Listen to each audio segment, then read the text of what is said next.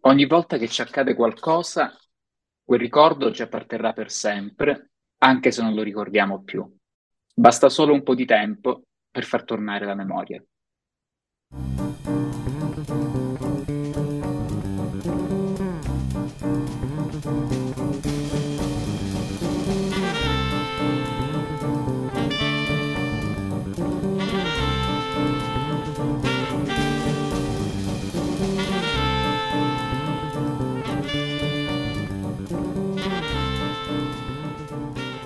Cosa un podcast? È il podcast di Amantea Comics in memoria di Stefania Mari, che ogni volta con una domanda diversa proverà a trasportarvi in un mondo che ci piace definire dall'inizio di questa avventura fuori dal comune. Un mondo fatto di storie, di riflessioni e di scoperte. Scopriremo parlando, leggendo, ma soprattutto ascoltando. Io sono Isabella e oggi con la puntata zero che sfrutteremo per riprendere il filo, abbiamo qui con noi sia la domanda del giorno che il cicerone da ascoltare che ci accompagnerà in questo viaggio. Lui è Aldo Pisano e la domanda è: può un film d'animazione produrre trasformazioni etiche in chi lo guarda?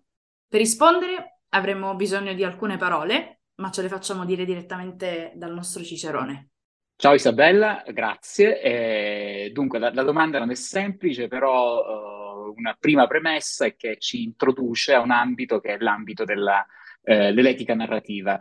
E possiamo lavorare su questa domanda eh, diciamo, modulando le risposte, cioè un primo tema eh, è trauma e nostalgia, un secondo tema mette insieme ambientalismo e tecnica, e poi qualcosa che eh, riesce a combinare tutte le tematiche, eh, ossia maestro Hayao Miyazaki. Classe 1992, Aldo Pisano è laureato in filosofia, dottorando in Learning Science and Digital Technologies, docente e studioso di intelligenza artificiale e didattica della filosofia.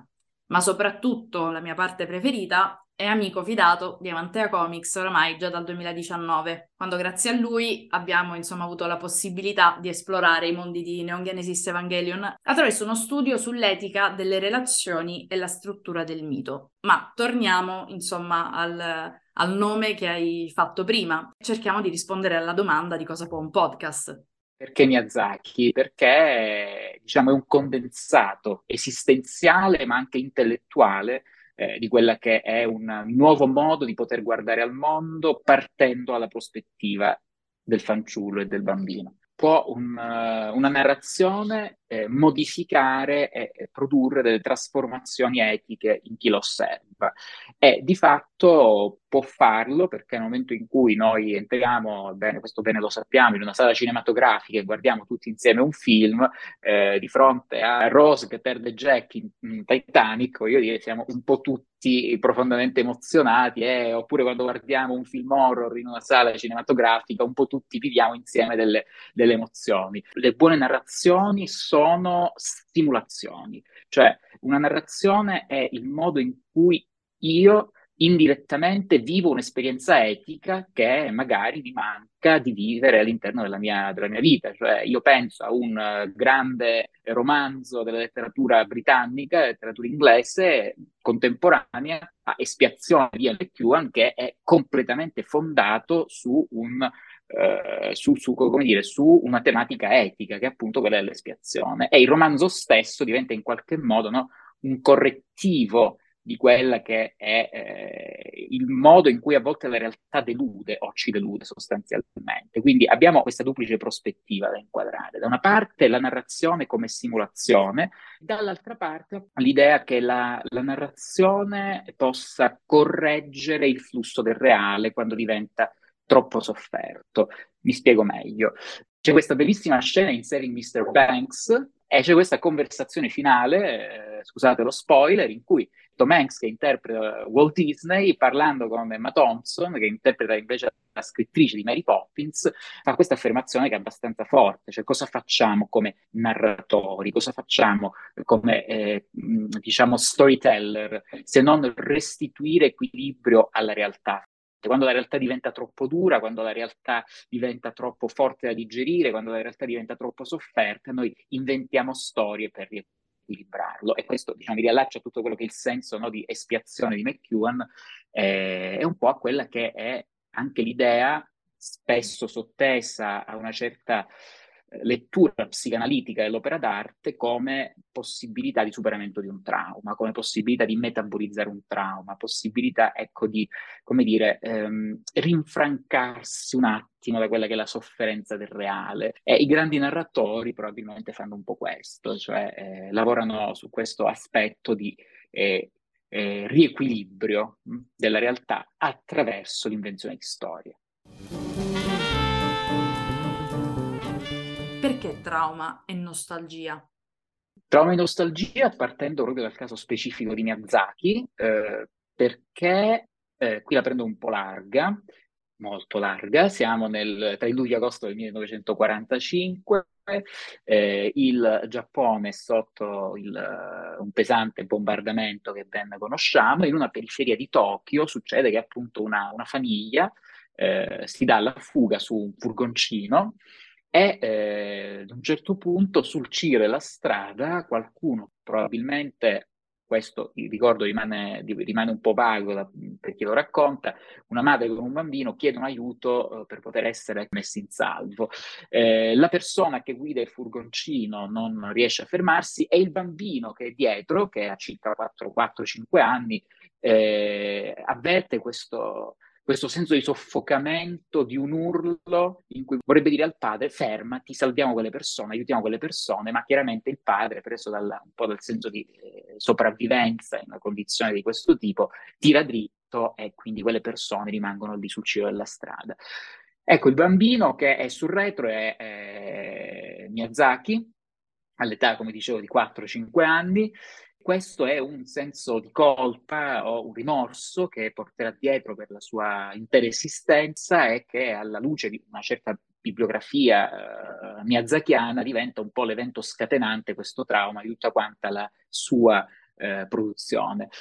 E questo trauma però dobbiamo immaginarlo, nel caso di Miyazaki, articolato in cerchi concentrici eh, perché da una parte abbiamo appunto questo primo livello, cioè il trauma individuale. Miyazaki non riesce a dire al padre ti prego salviamo quelle persone, quindi già qui abbiamo un, uh, un senso di colpa, uh, come dire, legato alla singola azione mancata del nostro carissimo Miyazaki. Poi abbiamo un secondo livello, un po' più ampio, che è il senso di colpa che deriva, diciamo, dalla, dall'attività della sua famiglia. Suo padre e suo zio eh, dirigevano e gestivano appunto una, una fabbrica che produceva, produceva le, le, ali per il caccia zero, cioè gli aerei killer utilizzati durante la seconda guerra mondiale dal Giappone, quindi abbiamo un senso di colpa individuale, Miyazaki non riesce a dire al padre salviamo quella famiglia, abbiamo un senso di colpa familiare e poi il cerchio più esterno è il senso di colpa un po' più collettivo e storico, cioè la presa, la partecipazione del Giappone alla seconda guerra mondiale. Quindi questa stratificazione in cerchi concentrici dobbiamo un po' immaginarla perché è chiaro che per interpretare un'opera bisogna partire dal vissuto dell'autore, fermo restando però che non possiamo pretendere e presumere di guardare tutto, i, tutti i film di Miyazaki o tutta l'opera di Miyazaki come se fossero come dire, l'esplicitazione o il tentativo no, di uscire fuori da questo da questo trauma, da questo rapporto fra il trauma e il rimorso. Il mio vicino Totoro eh, mm. racconta già eh, una storia in cui il vissuto di Miyazaki entra profondamente, perché abbiamo due sorelline che si prendono cura di una madre ammalata e questo è un altro elemento traumatico dell'infanzia di Miyazaki, veramente Miyazaki ha vissuto, ha vissuto questo e in Totoro, ehm, come dire, c'è ancora un primo elemento di, di, grande rilevanza per quanto riguarda il valore dell'infanzia. Cosa, cosa voglio dire? Voglio dire che in Totoro siamo ancora nell'ambito della vita e dell'idillio dell'infanzia e questo è rappresentato da, da May, appunto la bambina che si muove nei boschi, che incontra Totoro. Totoro è lo spirito dei boschi, no? C'è uno spirito che anima i boschi ed è la rappresentazione piena di cosa se non di una natura animata. Il mondo è completamente animato, il mondo è in vita, il mondo è qualcosa di estremamente sensibile che possiamo toccare, con cui possiamo interagire e penso all'ipotesi la Gaia, per esempio, di James Lovelock, che è diciamo eh, un, un riferimento che consiglio sempre, cioè l'idea che la natura sia un sistema vivente, sensibile, eh, di cui prendersi cura. E Totoro è proprio da questa rappresentazione, cioè è uno spirito che emerge da questo sfondo che sembra piatto una natura che sembra meccanica, ma che in realtà non lo è, ma è che è piena di vita sostanzialmente. E Totoro è la trasposizione, qui c'è poi tutto il dibattito, no? Ma Totoro esiste realmente nel film oppure è un'immaginazione della bambina? Ecco, in realtà eh, esiste ed è un'immaginazione della bambina, perché Totoro è la rappresentazione proprio del, del modo in cui la natura viene animata dallo sguardo del fanciullo c'è anche un'altra cosa bella da dire che mi viene in mente, insomma, mentre fai questo discorso, a- alla fine veramente ci interessa quanto effettivamente Totoro sia reale oppure no dopo l'esperienza che abbiamo vissuto assieme a Mei e a sua sorella, perché mm. veramente sembra di poterle accompagnare in questo viaggio ne- alla scoperta della natura che vive e che può diventare parte della loro vita. Loro stesse sono insomma le artefici della nascita di tutta la piantagione che, eh, che riesce e-, e di tutta quella terra che riprende vita grazie a loro. Quindi poi alla fine è come se questo viaggio assieme a loro possa portare in secondo piano anche il ma Toto resiste oppure no. Assolutamente d'accordo è che tuttavia, in questo caso, rappresenta anche una modalità di evasione, perché le due bambine vivono una situazione davvero drammatica dal punto di vista familiare, una madre ammalata, di vita che devono accudire, che hanno paura possa lasciarle da un momento all'altro. Quel, quello stesso Totoro è, attenzione, qui il passaggio è un po' sottile, eh, non è solo la rappresentazione di un mondo animato, di un mondo che è pieno di spiriti, che è appunto il, il tipico primo passaggio no, della, nella storia, se voi prendete un manuale di storia delle religioni, la prima cosa che riscontrate è l'animismo primitivo, cioè il mondo è animato da spiriti, il mondo è, tutti i fenomeni naturali sono legati a una volontà, qualcosa di senziente, sono qualcosa di senziente e questo in realtà come eh, già Piaget insegnava, dal punto di vista dello sviluppo cognitivo del bambino, trova una sua specularità, cioè anche il bambino vive una fase di totale ecco, attribuzione di vita a tutto ciò che ha di fronte. Il mare ha vita, il giocattolo ha vita, e qui non mi soffermo su Toy Story ovviamente, ma eh, Saba Sandir, e dopodiché tutti i singoli elementi della natura prendono vita grazie a quello sguardo dell'infanzia che gli confer- conferisce a, quelli, a, quegli oggetti, a quelle cose che apparentemente sono inanimate, conferisce un'anima. Ecco. E in realtà, eh, volendo stare proprio sempre all'interno di Totoro, volendoci un po' fossilizzare in Totoro, eh, quello che succede lì è anche una è allo stesso tempo un allontanamento dell'idea dell'infanzia come idillio, cioè l'infanzia come assoluta meraviglia, non esiste perché dal punto di vista fattuale, la realtà è sempre vissuta, è sempre piena di gioie accompagnate da dolori, di felicità e di sofferenza. Quello che cambia non è la realtà in sé, ma il modo in cui la si osserva. È per questo che diventa importante lo sguardo del bambino. Lo sguardo del bambino cosa fa?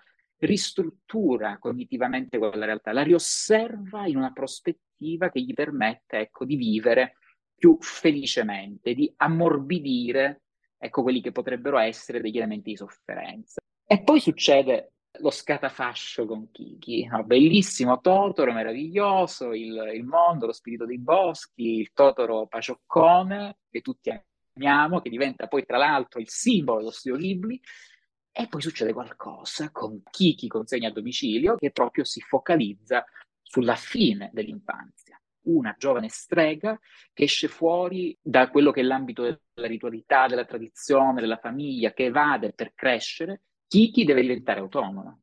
Kiki deve rimboccarsi le maniche, Kiki deve uscire fuori da una certa visione della realtà, che è quella dell'infanzia, in cui si sente più o meno custodita all'interno del nucleo familiare. E cosa succede a Kiki, per chi ricorda il film?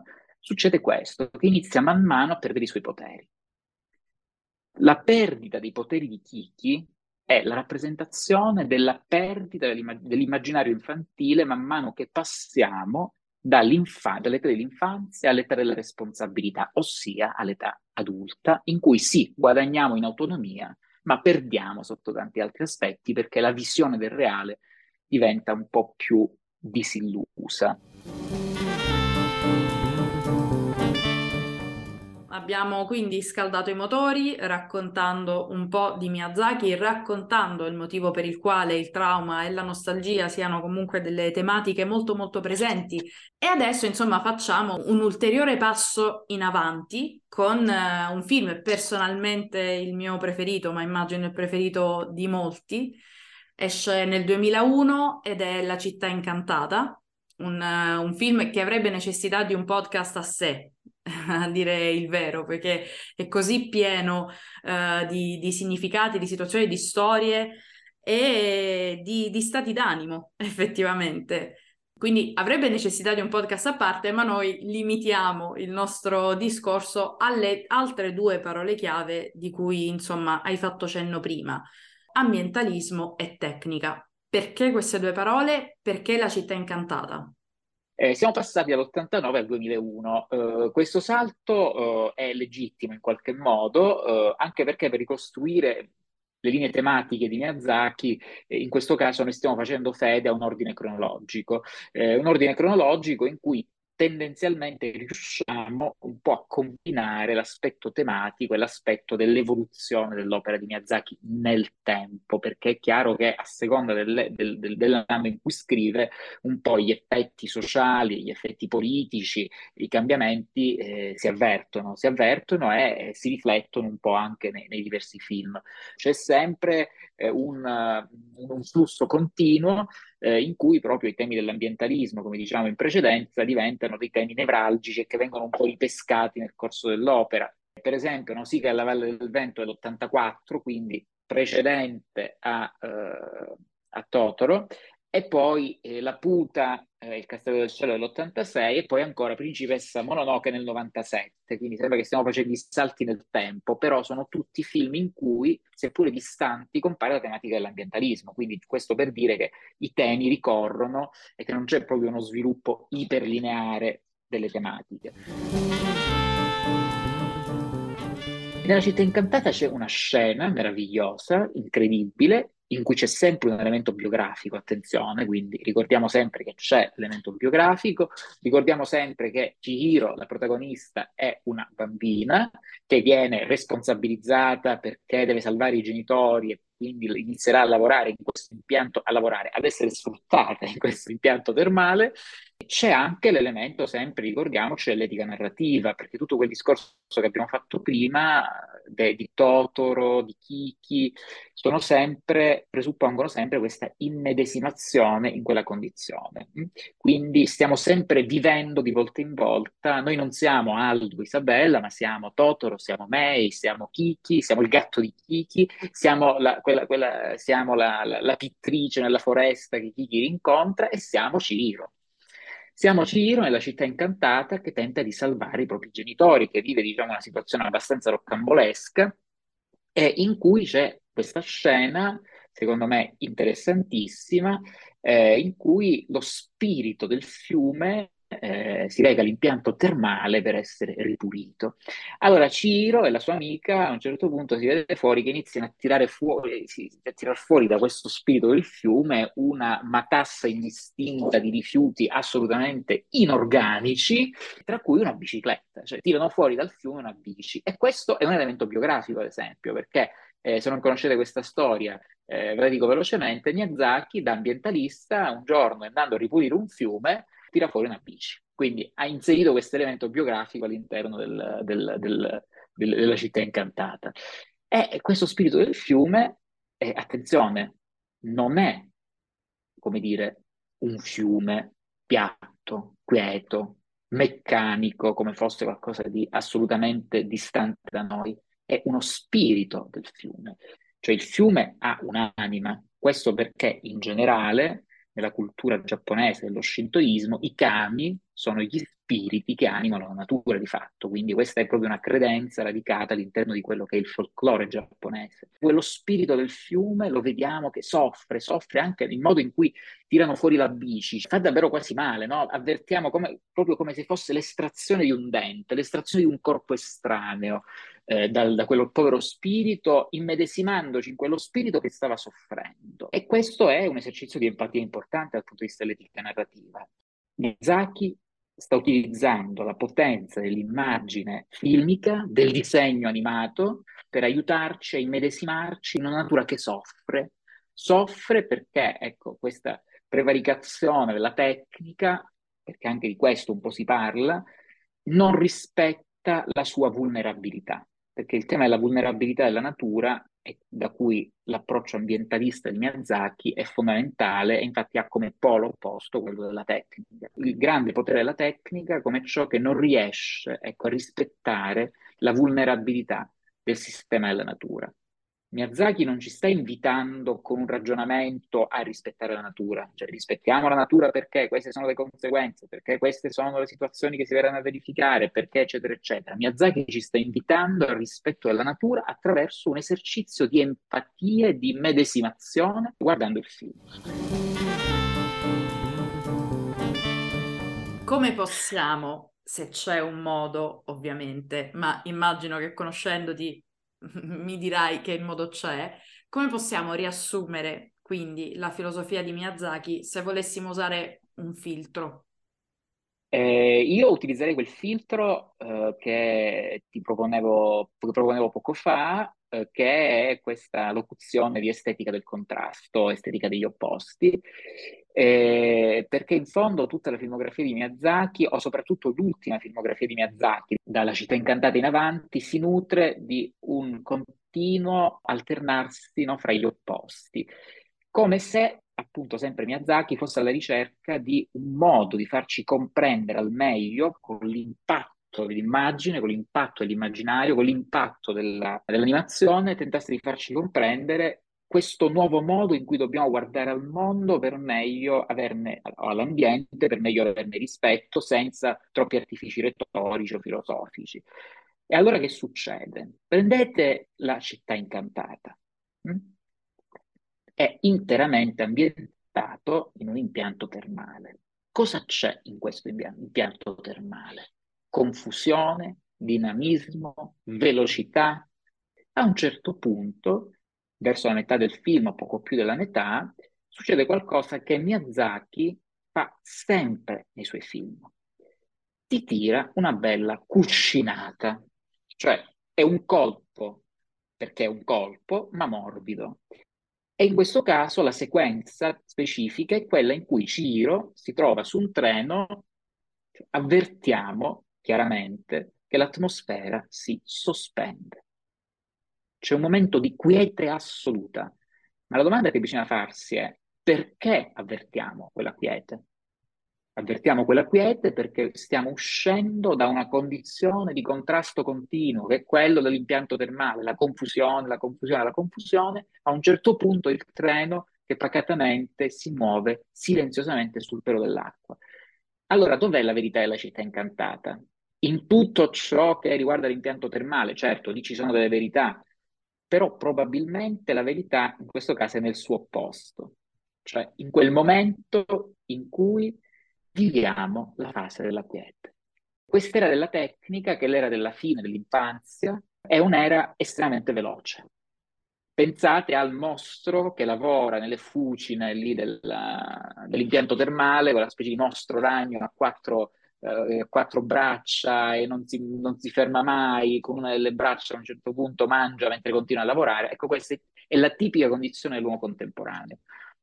L'impianto termale è sempre in movimento, a un certo punto cuscinata, pillow shot, no? come direbbe qualcuno in un, in un libro, che è il, il, mondo Miyazaki, che consiglio comunque di leggere per farsi una, una prospettiva su questo il momento della quiete. E quello è il momento della verità per Miyazaki, è quello il momento del silenzio e della riflessione meditata che poi ci riconduce a tutta quella visione dello spiritualismo orientale, del Giappone, dello shintoismo, dell'animismo. È la stessa cosa nel castello errante di Aur. Scena in cui iniziale, cioè una scena di apertura, no? Siamo in una città confusionaria eh? e bla bla bla. Sophie, la protagonista, viene inseguita da due gendarmi che chiaramente sono malintenzionati nei suoi confronti, compare il coprotagonista, cioè il mago Owl, la prende e la solleva da terra. E c'è un momento incantevole in cui Owl chiede a Sophie di fidarsi e iniziano a librarsi proprio sui tetti volando. Non è un rifiuto, una demonizzazione dell'era della tecnica, no, della tecnica è orribile, eccetera, eccetera, perché non è questo. Il punto è, la stiamo vivendo, la tecnica è confusionaria, è veloce, però l'invito di Miyazaki è recuperare un po' di tempo per la lentezza. Abbiamo insomma eh, scoperto una serie di cose, abbiamo a mio avviso risposto alla domanda iniziale, di conseguenza ritorniamo al punto in cui all'inizio quando ti ho posto la domanda, mi hai risposto in maniera lapidaria sì, un film d'animazione, in questo caso i film di Miyazaki possono cambiarti. Aldo, come guardi tu al mondo? Eh, mi piacerebbe guardarlo come lo guarda Miyazaki, ma credo che sia un po' eh, l'obiettivo di tutti, nel senso di saper, eh, di, di imparare, di allenarsi eh, ad alternare eh, una, una, dire, una, una, visione più razionale del mondo per meglio, eh, dire, affrontarlo sotto alcuni aspetti e dall'altra parte una visione meno razionale. Quindi eh, diciamo che guardo un po' come May e un po' come Kiki. Eh, guardo un po' al mondo nel senso proprio della cura, che è la mia modalità prevalente in realtà, e altre volte nel modo in cui eh, bisogna guardarlo sotto il profilo razionale, poi dipende dai casi, però tendenzialmente ecco, la risposta è come guarderebbe al mondo una persona che ha cura del mondo con, uh, esercitando tanta, forse a volte troppo empatia. C'è un personaggio in particolare in cui ti rivedi per qualche motivo oppure eh, li vedi come personaggi sì con cui vivere le esperienze che eh, fanno loro nei film, ma, eh, ma, comunque li vedi lontani da te in un certo qual senso.